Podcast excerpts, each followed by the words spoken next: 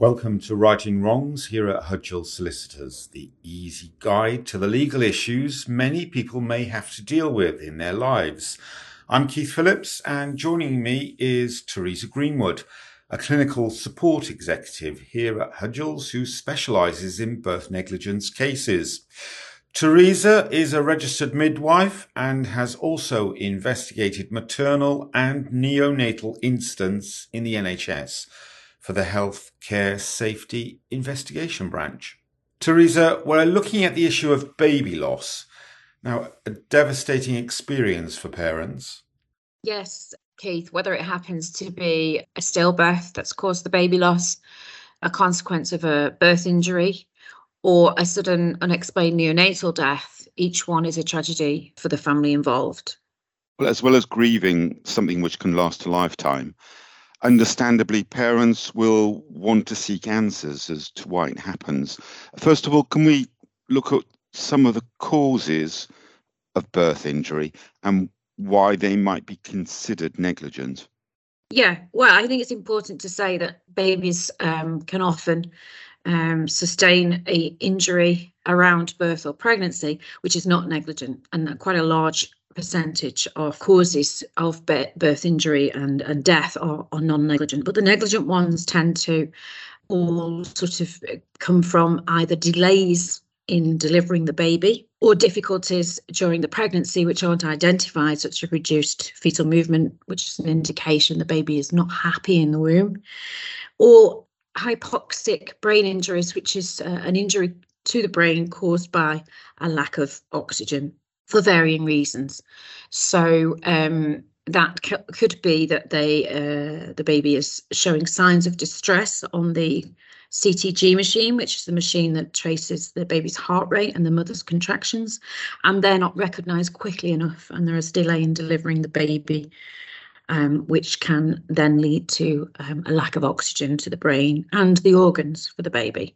And with a forceps birth or a cesarean birth, Sometimes there can be injuries and wounds caused by the use of instruments at those births as well. Well, Theresa, you worked as a midwife yourself for 14 years. The, the process of getting answers to the cause of the loss of a baby, it, it can be daunting.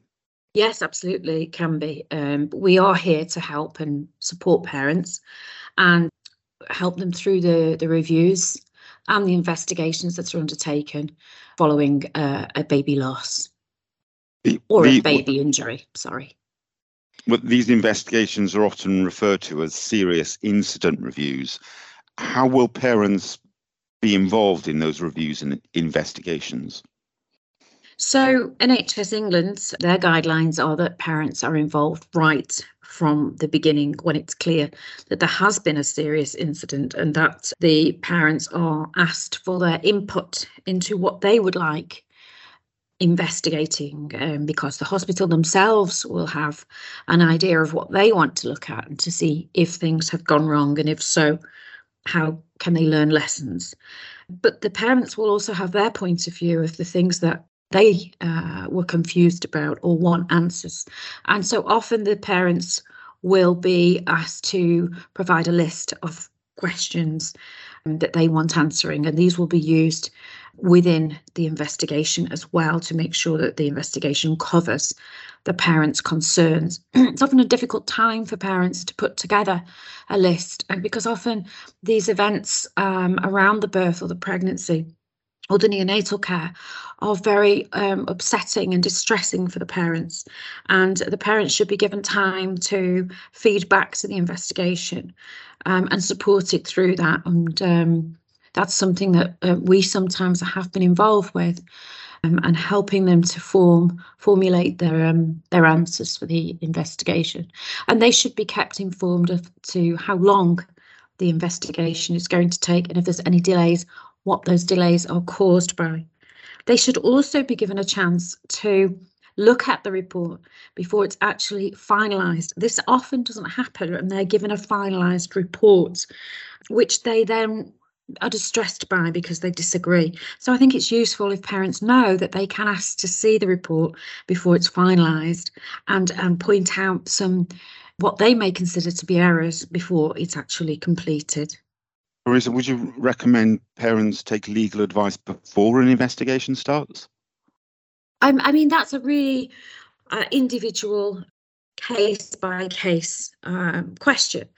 Certainly, I think parents are scared to take legal advice because often they think that involves money or a commitment to a contract that they can't get out of. My advice, having now worked in the legal industry for more than seven years, is there is definitely a space for a legal team that are experienced in um, serious investigations and baby and child clinical negligence cases to support them through the process. And the firms and Hudgells are happy to do that even before they're clear whether there has been some negligence. So this is something that I would personally recommend, but it is down to the individual family if they want to do that before the investigation is complete. Once the investigation is complete, then, and the parents receive the final report, what what would they need to do with that report? They, obviously, they, they might need some support reading through the report, and trusts are very good at being able to offer some support to read through the report with the family. but there are times when the trust between the hospital and the family has been eroded and that the family no longer really want to be uh, involved with the hospital in in further explanation and this happens if there's a breakdown in the relationship so they can do one of two things. Read the report themselves and respond directly to the hospital with any concerns that they have. Um, they can do that and seek legal advice at that point as well if they believe there are some areas where um, things could have been different and could have changed the outcome. And um, they can use the assistance of uh, our team at Hudgells, for instance, to look at some of the areas maybe that they don't understand the terminology on, and we can assist them in in um, their uh, formulation of questions back to the trust if if they so wish us to. If the trust have um, made some admissions in there that things could have been different, then again the parents can go back to the trust and seek any uh, kind of assistance from the trust, and they can come back uh, to the legal firm or engage with the legal firm as well. Well, that, that was leads us on to the next question. Really, is in what circumstances would parents consider making a claim for birth negligence?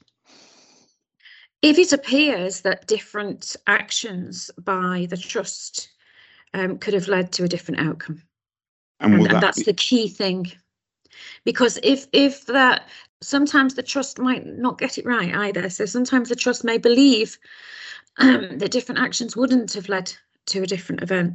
And actually, with further scrutiny by experts, medical experts via Hudgells, for instance, um, we can actually say, well, actually, the trust did get it wrong. Different actions would have made a difference. So if the family have any doubt as to the findings of the investigation by the hospital, I suggest they seek legal advice. If, it, if the trust has got it wrong, will it be clear in the report? Not always, no. No, that's where the medical records are really crucial. These investigations um, have varying degrees of quality. Uh, some will be very, very thorough. Some will miss important key points, and this is identified quite regularly by trusts, by NHS England, that sometimes the staff training is not up to what it should be, and further staff training will assist. Sometimes the, the report doesn't have all the necessary records that they should have to complete the report. So the reports sometimes vary in quality, and it's very difficult for a family to look at a report and decide whether it's been done to the best uh, standard and ability that the NHS would normally expect. Theresa, we've been talking about investigations following a serious incident review. But there are other investigations and reviews carried out following a baby loss. Yeah, and this is a minefield, not just for families, but also for um, clinicians and also for our lawyers, because there are different um, investigation names different processes in different trusts. But overall, you might expect in the case of a baby incident, serious incident, you might expect a perinatal mortality review tool and um, they will be completed but sometimes are not shared with family and this has been recognised by that organisation who are really working hard to make sure that their re- their review tools are shared with families and, and they're having some success with that. That can run alongside a serious investigation. Sometimes it will be decided that a serious investigation is not required and it will just be a complaint investigation, sometimes done by a different department than the serious investigation.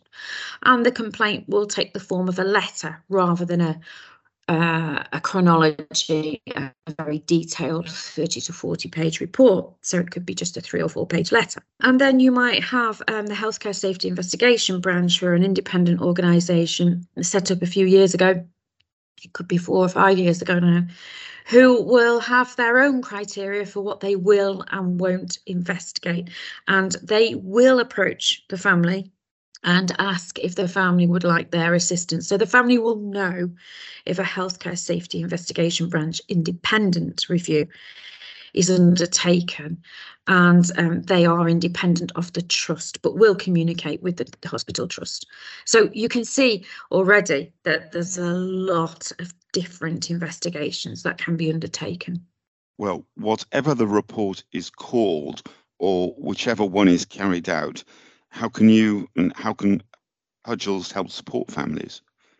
Well, um, when the when the family engage with us, either before the report is complete or after they have it, we can read through it. We can um, give them some feedback on on our thoughts um, as to whether there is any potential negligence there. And we can listen to their concerns. What is it that they feel may have been missed from the report or has been covered, but they're not clear um, as to how that may have affected the outcome? Or sometimes the family are really clear that what they believe has affected the outcome and it, and it is in the report. Um, what our process would normally be is once we've reviewed the report and discussed the circumstances with the parents of, of the events, um, then if we feel that um, we want to go forward with the family and the family want to go forward with us and progress um, the investigation from our point of view for a claim, we would then request the records ourselves and do our own review of the records. It's very important that we do that and we don't rely on the investigation itself. Theresa Greenwood, Clinical Support Executive who specialises in birth negligence cases here at Hudgell Solicitors. Thanks for listening to Righting Wrongs. And if you need further information regarding birth negligence, there's more on our website hudgellsolicitors.co.uk